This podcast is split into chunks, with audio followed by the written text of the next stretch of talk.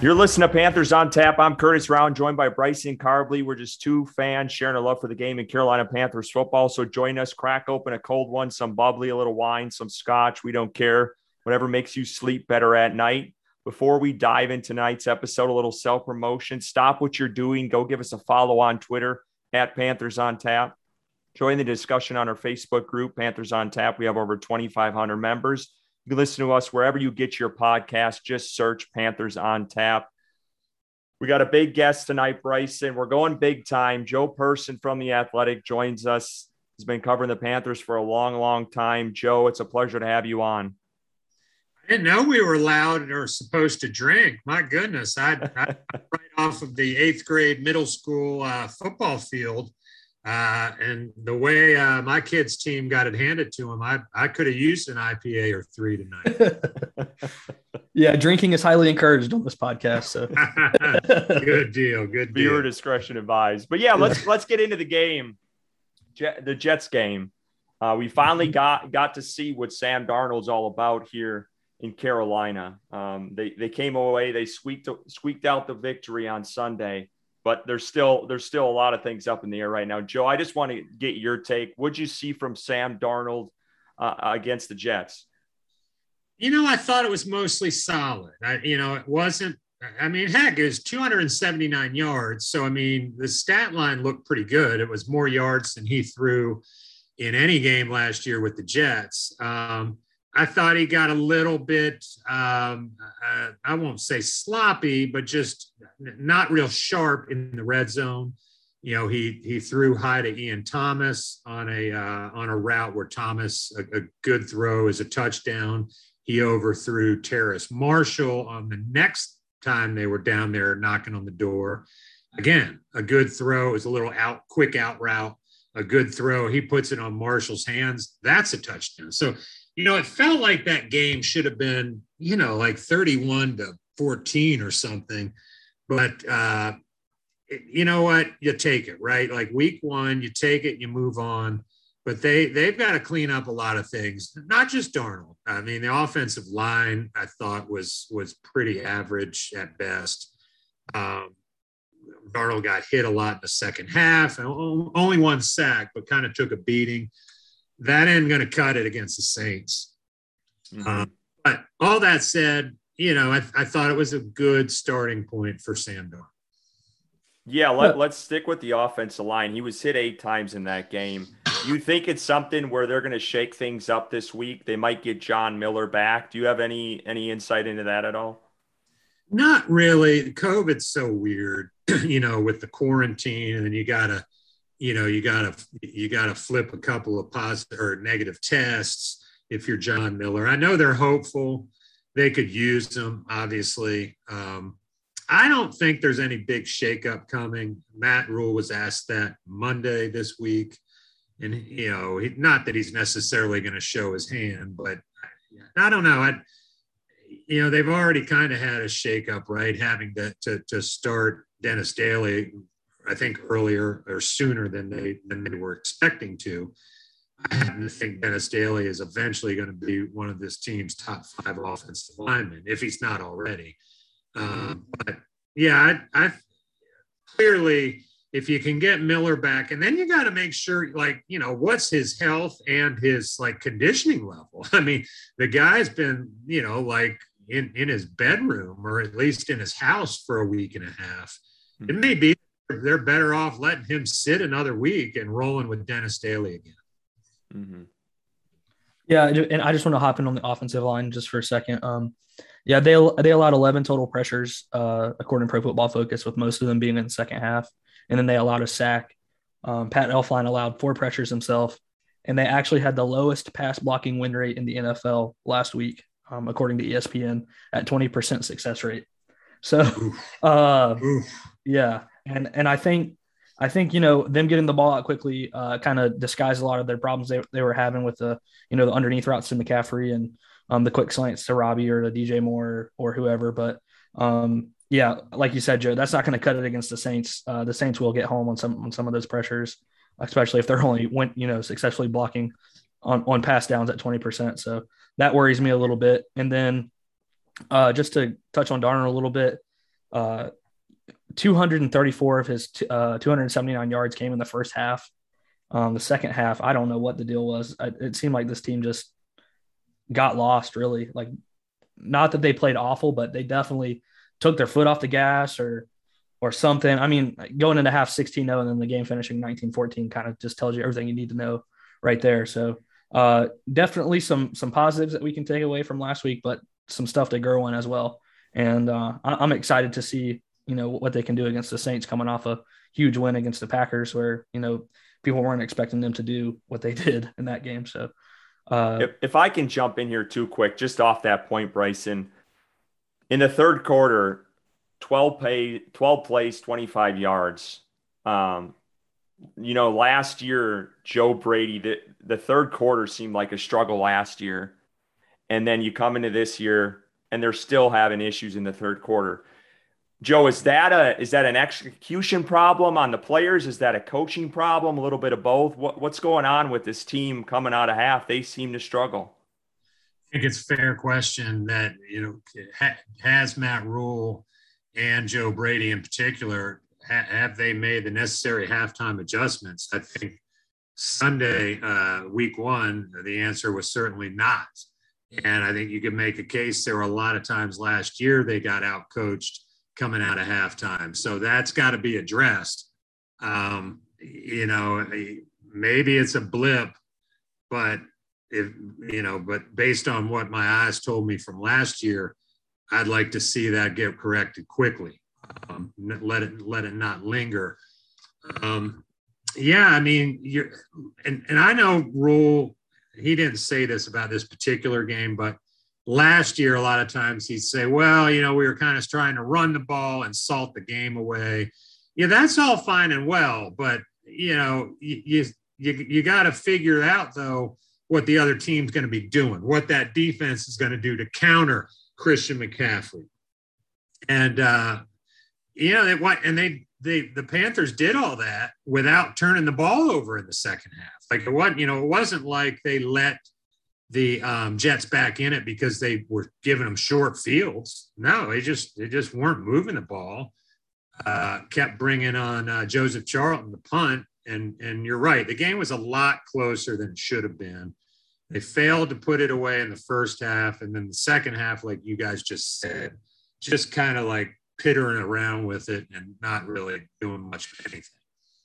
So, so let's go to a more of a bright spot from that game, in my opinion. Uh, the defense.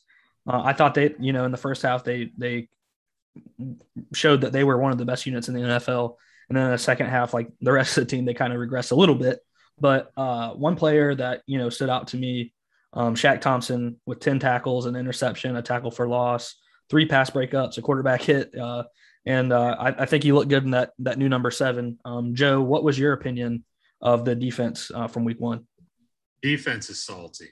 I, I thought all through training camp that this was not necessarily like a top five, top 10 defense, but it was going to be a playmaking defense. And I saw nothing – Sunday that that convinced me otherwise. Look, the Jets offensive line, you know, we got always you always sometimes got to add a caveat, right? Like their Jets offensive line was bad, but that's all right. You know, s- still the Panthers did what they had to. And Brian Burns said after the game, he said, We left a couple sacks out there. Like we could have had eight or nine sacks. And he's right. Like I remember one one or two where where Wilson was able to break contain on um, on Burns, and then another one where he broke contain on Reddick.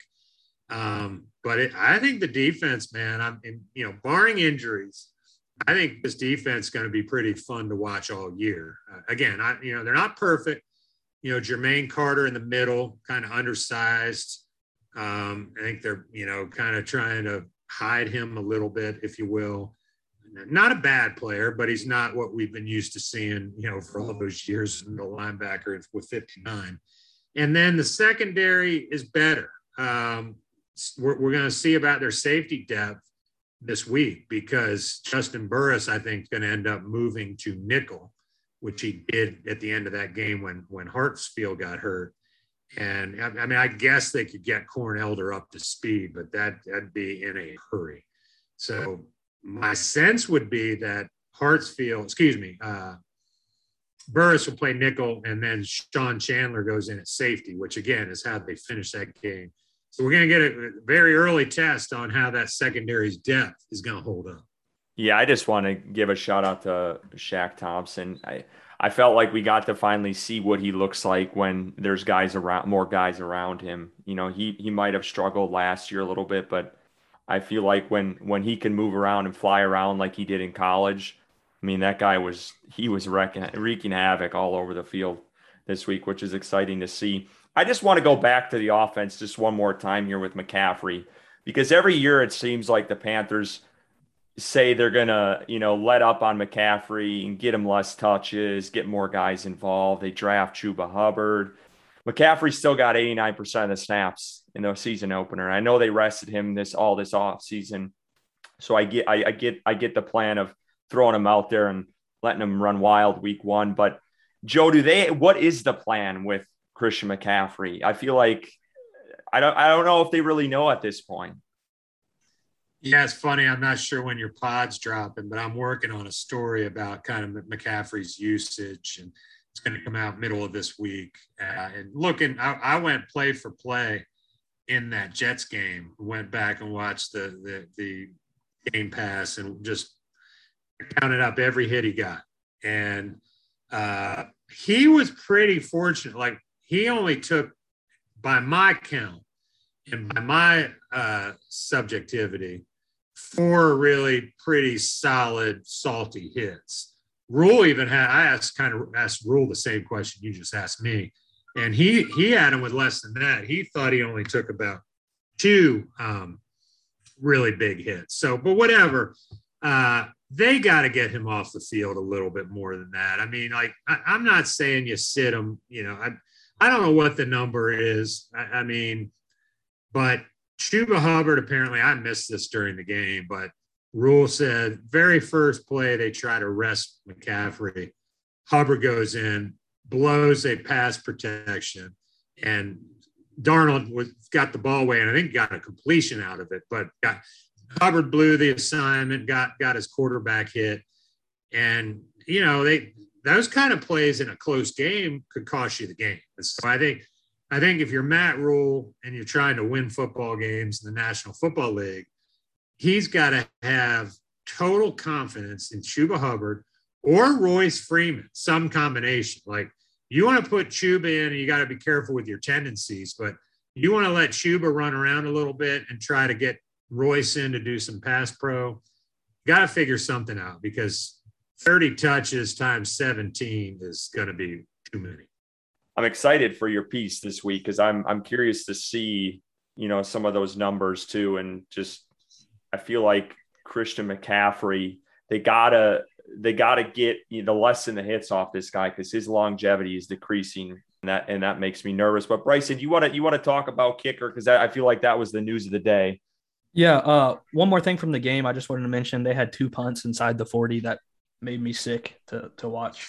Um, I I guess from the news today, they didn't really um, believe in their kicker, but I just against if you do that against the Saints, you're not going to win the game. But all right, so uh, the news today that dropped, um, the Panthers cut uh, Santoso um, five hours after Joe Person writes an article about how he feels Santoso is safe. uh, they bring in Zane Gonzalez off of the Lions uh, practice squad.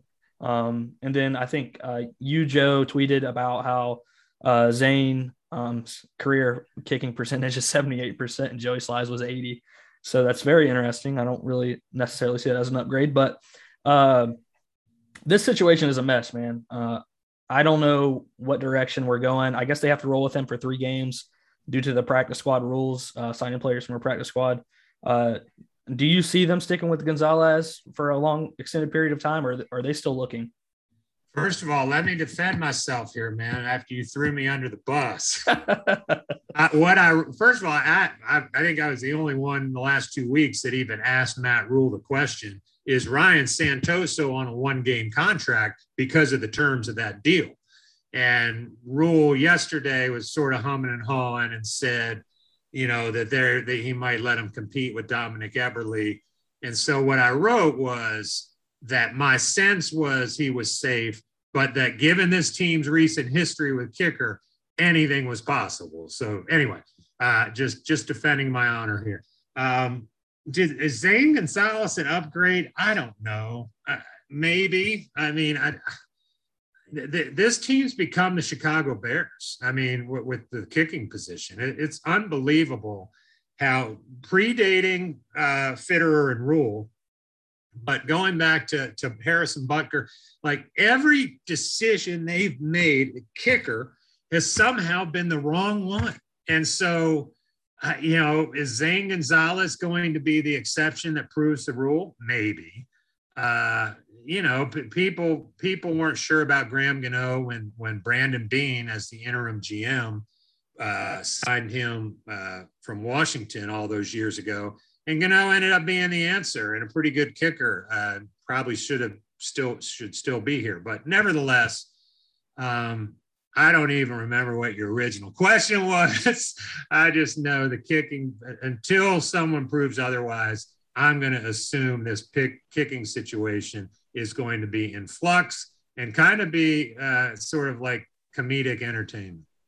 Yeah, and I, I tweeted out today. I said that Matt Rhule and Fitterer like it's like they're running a fantasy team and they're streamlining kickers. It's ridiculous. It really is. Um, and my question is like, why now? Why go get Gonzalez now? Like he wasn't good enough early in the summer because they clearly didn't bring him back for training camp because they thought Joey Slye was the guy.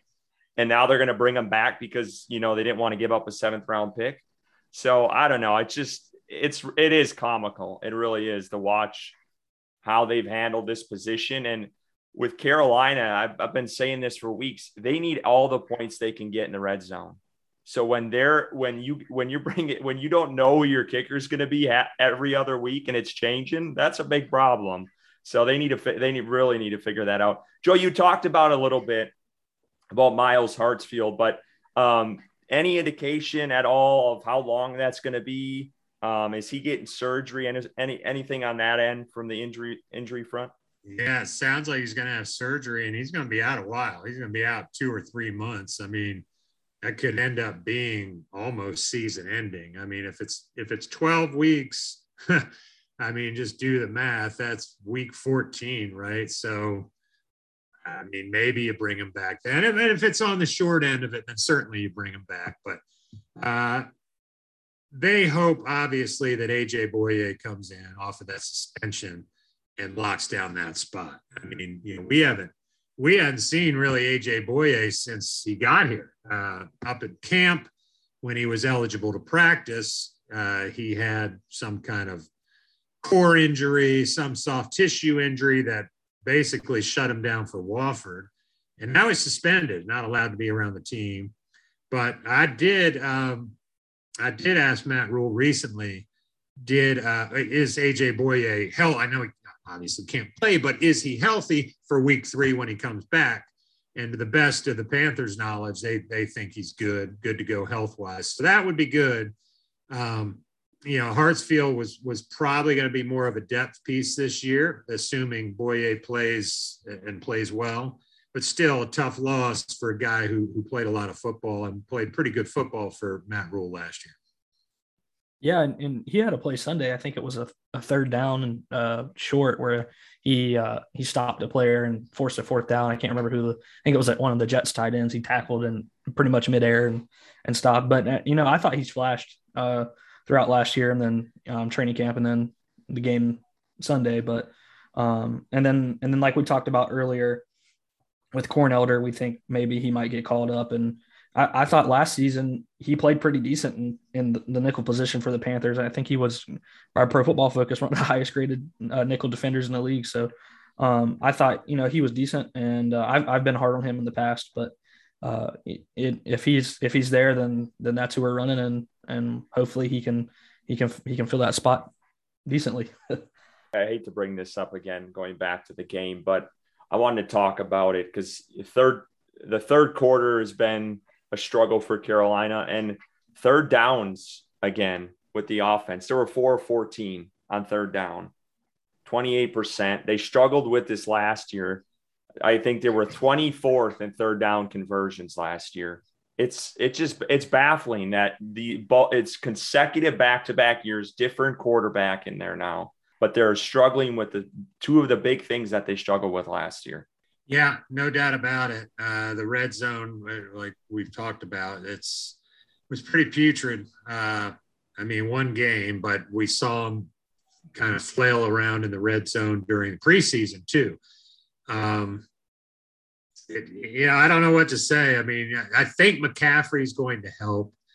Um, certainly, he would help any offense in any situation. I don't know that he's as big a help in goal line just because he doesn't move the pile. Uh, he avoids tackles and very obviously one of the best in the league at that. But down there in close quarters, in in you know in that scoring zone, you're not always getting a chance to elude guys. You're you're lowering a shoulder. You know that's who he is. I mean, so you got to figure out getting your tight. I mean, you got four tight ends, really five on the active roster. I think you figure out a way to get them involved in the in the red zone, uh, and they did. They tried. I said this earlier, but Ian Thomas had that ball where a good throw. Uh, listening to the Fox, excuse me, CBS broadcast, Tiki Barber said, you know, if if Darnold throw should, that ball needs to be in Thomas's face mask, not up here, not not you know four feet above his head, where Thomas barely got one hand on it. And I think I'd try to get Dan Arnold a little more involved in uh, in the red. I know he had a couple touches, but I think I may be mistaken, but I think just about all of his targets were kind of between the 40s, uh, middle of the field kind of thing. Um, again, I'm, I may be overlooking one, but he's six foot seven, man, or six foot six, whatever he is. I'd I'd try to get him involved. He might catch that ball that, that went over Thomas's head. Yeah, that's a fair point. Absolutely, I think that you know he, with him having that the bigger height and, and maybe better hands uh, than Thomas had, he, he, he, that pass might be a touchdown. But yeah, it, it wasn't a great pass, and, and like we mentioned before, the one that one and then the Terrace Marshall uh, one where he missed him on the side of the end zone. I mean, that's two possible touchdowns that that could be on the board if if the pass is on target. So, well, Joe, why don't we why don't we go to the Saints game? They came out today. Adam Schefter reported eight total COVID cases. So Saints again dealing with some distractions going into this week. You know, it was the hurricane previously, and they showed up versus the Packers, but they got eight total COVID cases, six coaches, one nutritionist, a player, presumably Michael Thomas. Um, just what are your initial thoughts on this game going in? I know that's going to be a tall task for them. Yeah, I mean, the Jameis situation to me is fascinating because, I mean, look, we, we've all watched a lot of football. We've seen good Jameis and bad Jameis and a lot of bad Jameis. I mean, I was in London two years ago when he got picked five times and sacked six times, and it was just miserable. I mean, he did not look like a guy who was going to be starting in the NFL much longer. But Sean Payton, kind of quarterback whisperer. I mean, we'll see. I mean, pretty. His numbers last week were just so weird. Jameis's. I mean, first guy to ever throw for like less than 150 yards and yet finish with five uh, touchdown passes. I mean, that's that's remarkable.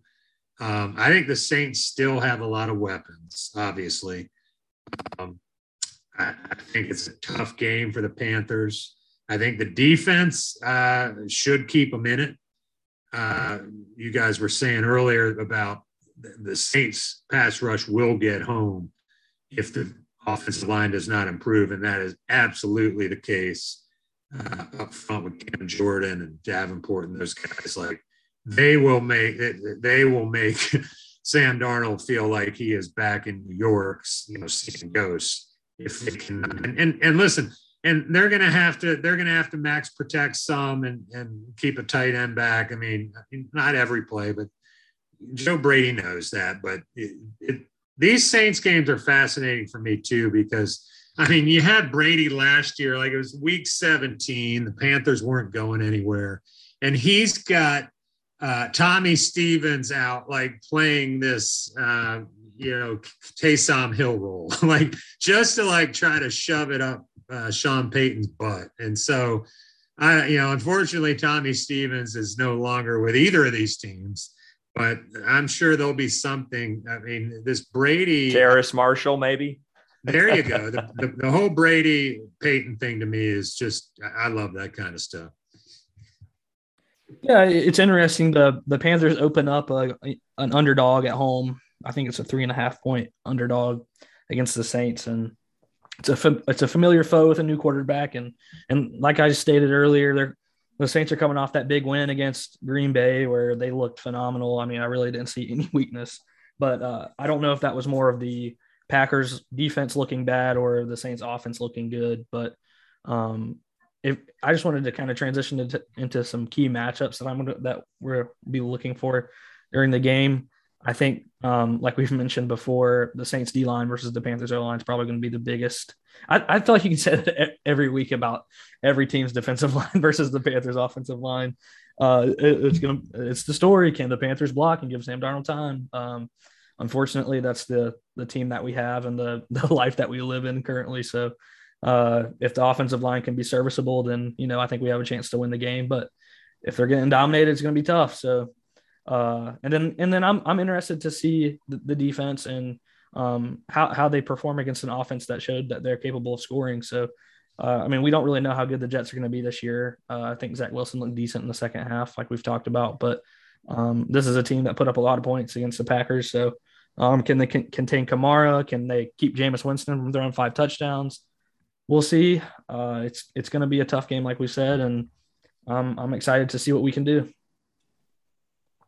Yeah, Joe, and he, he mentioned offensive line. Do, I'm just curious what your thoughts are on Brady Christensen because this guy coming in third round, they drafted him.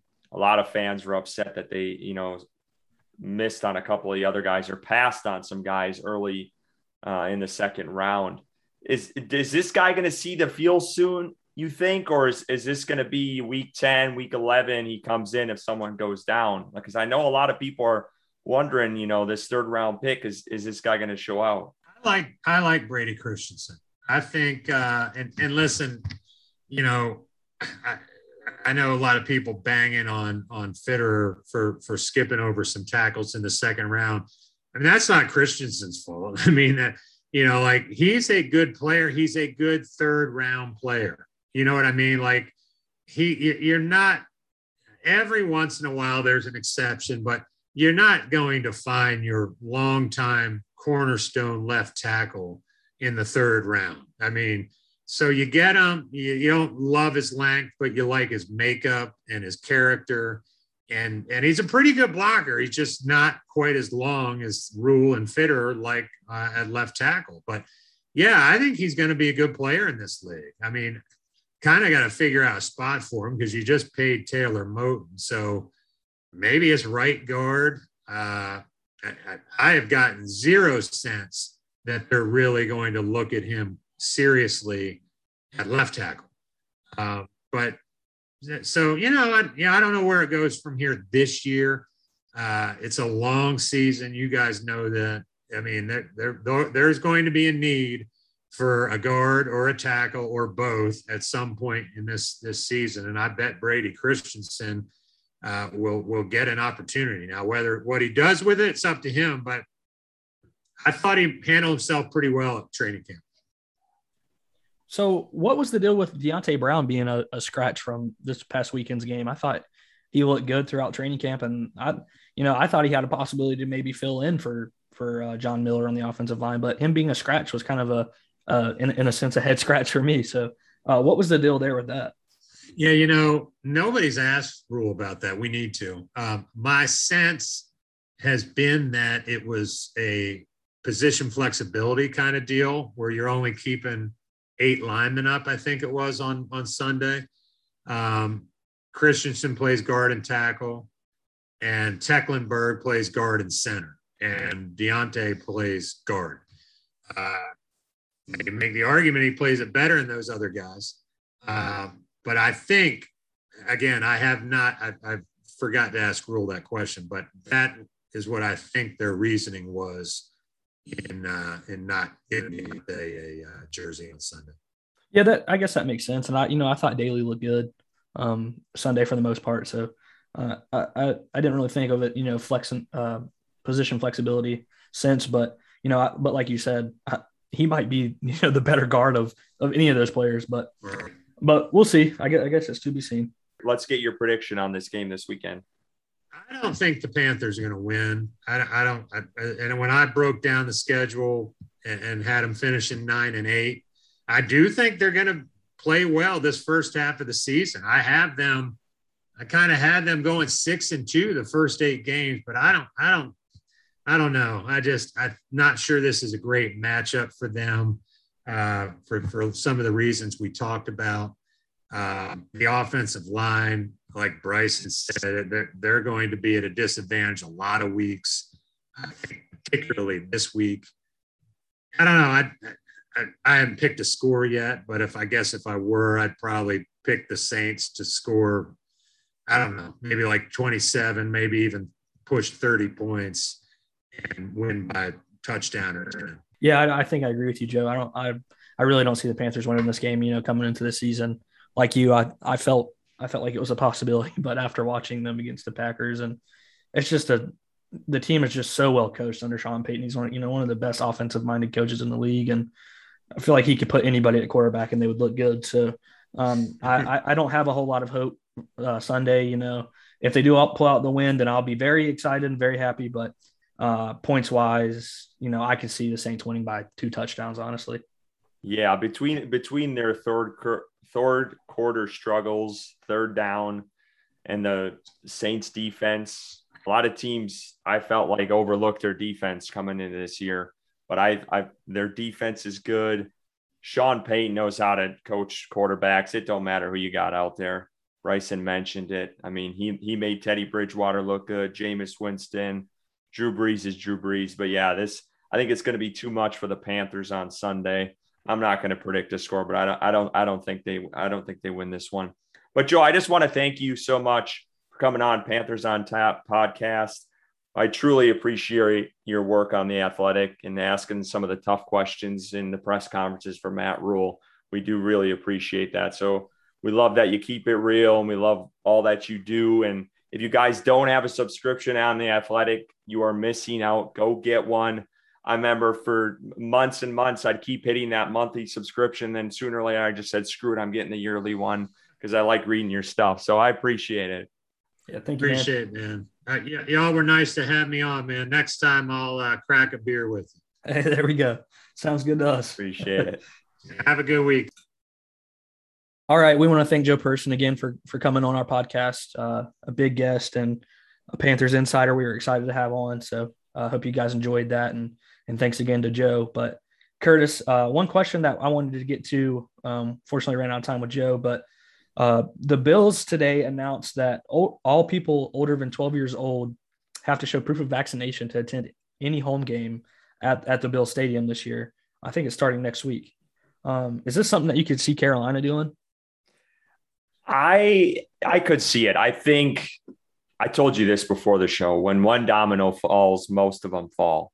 So I think without getting into my personal opinion on anything, because I don't want to get into that, I think I could see I could see them jumping on board. I don't know if they would do it this soon.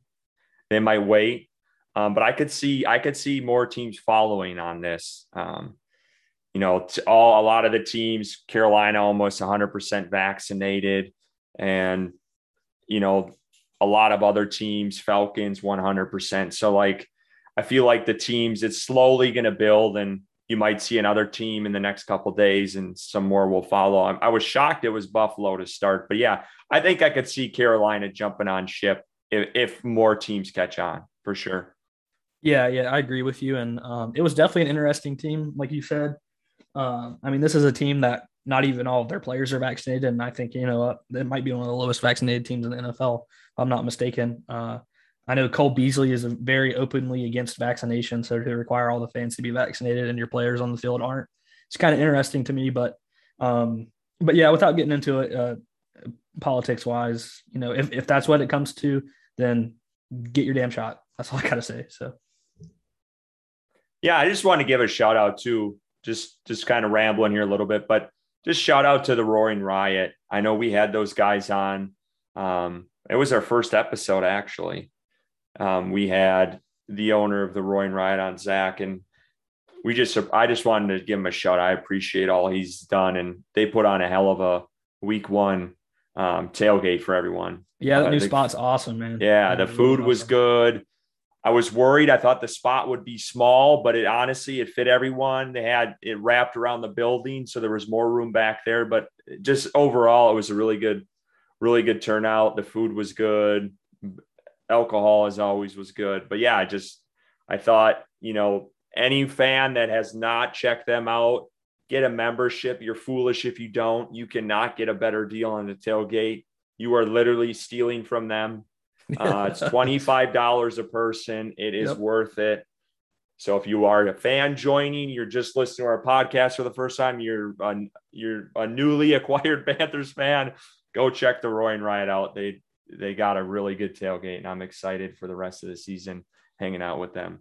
Yeah, and I remember I remember when we had him on the for the very first episode of ours, and, and we were talking about man, there we actually have to find a new spot, and uh, we have a couple ideas and and we mm-hmm. don't know yet, but uh, you know, just going there and as I, I told the people that we went with, I was waiting for that day for so long, just the first game of the season, and uh, it was it was just a great time. And, and like yeah, you, could tell everyone was just ha- everyone was happy to be back together, and I, that's uh, that's with a lot of things these days with this pandemic. But yeah, just you could tell the excitement, and there's excitement around you know what Sam Darnold's going to bring to this team, and what this team can do defensively this year and everything else. But yeah, you could just it felt refreshing because we and you like we haven't been to a roaring roaring riot tailgate together. Um, I don't think ever because last year we had COVID. I mean, we went to a game last year together, but yeah, but yeah, and I, again, Carol, this Panther Stadium too. I thought it was, I thought it was a good experience. That I thought I saw on the stat sheet there was over 60 some thousand people or tickets sold. So they had a pretty good turnout for week one. I was a little nervous about that because, you know, these college football games come in, the Duke's Classic and the Duke's Mayo Bowl and whatever else. And you couldn't find a seat in that place at Bank of America Stadium. And then you, you know, last year, or not last year, last year's a bad example, but years past, Carolina, you, you'll see empty seats everywhere. But I thought they had a good turnout for week one.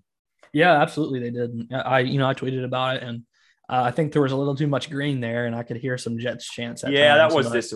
It, it, it, I mean, we're gonna get that. Just... Do you do you think do you think it's because this team came into the league so late that you're gonna get that? I wonder if Jacksonville has the same problem. Like, does... uh, yeah, I think that probably plays into it. But uh, you know, in, in my opinion, it's just more of like the culture that we have here right now. It's not um, and the play have, on the field. Yeah, we don't necessarily yeah. have a winning team. We don't have a winning culture. Uh, you know, uh, we haven't had back to back winning seasons. Uh, so mm-hmm. uh, it's just, I think if you know if if we were winning like the Chiefs were, I think that stadium would be hard to for any opposing team to to find seats. I think you know a lot of Panthers fans would feel it, but it's just tough when you're not winning a lot of games and you got question marks at offensive line and quarterback, and you don't know how the team's going to perform a week to week basis. So it's just hard to fill seats.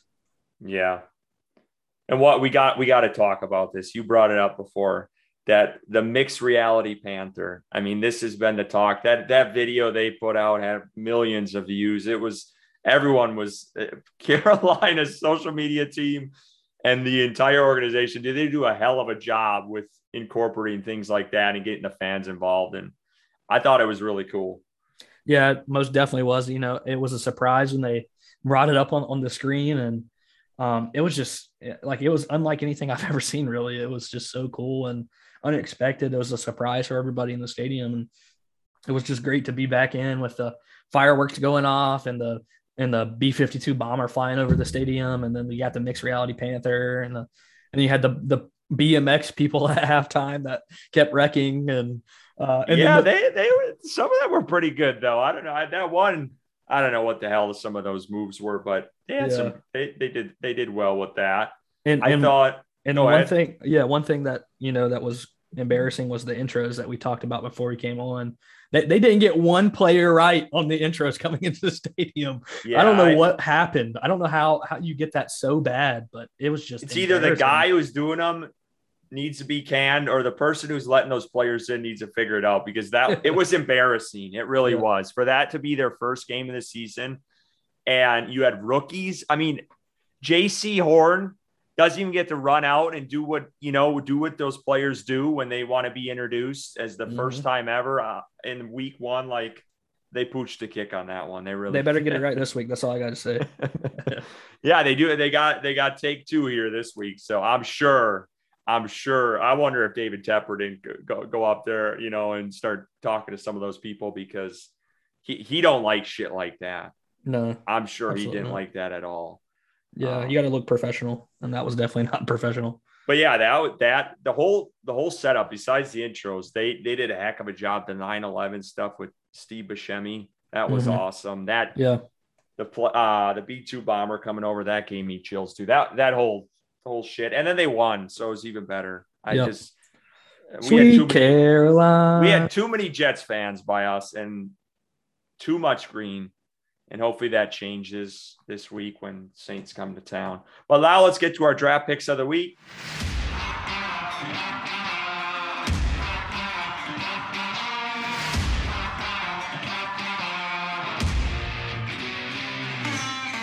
Bryson, I'll kick things off here. I got a a fall beer here. This is um, Voodoo Ranger. They just came out with this. Um, it's an atomic pumpkin spicy release and it is spicy. They put a lot of pumpkin spice in this. It literally tastes like a pumpkin. This beer literally tastes like a pumpkin beer, but it has got a kick to it. And I don't do well with spicy things, so I I, I just I can't. But I will tell you this: it is pretty good. I just I can't do it right now. I'll just tell you this: it's an ale brewed with pumpkin, cinnamon, and chilies. Clearly, I didn't read the oh, box. Oh God, I didn't read the box. But this beer, it is decent. Like the, if you like those jalapeno beers, I know they have a couple of those out there. This is kind of reminds me that it's got that like spicy kick at the end. But mm-hmm. this is legitimately it's it's fucking spicy, dude. it really is. You drinking hot sauce over there or what? It is. It, uh, oh, we don't have to bring up your hot sauce stories. Oh god, uh, we'll save those for you. But this this is a it's a kick-ass can too. I don't know if you can see that through the camera, but oh, it's yeah, got a skeleton. He's yeah, it's it's super cool. But yeah, it's just too spicy for me. But go get uh, go try this out at any of your locally gro- grocery stores. New Belgium Atomic Pumpkin uh, from Voodoo Ranger. What are you drinking? Yeah, to, uh, today I dr- drank a beer from Hi-Wire Brewing in Asheville, North Carolina. Um, it's a six percent alcohol.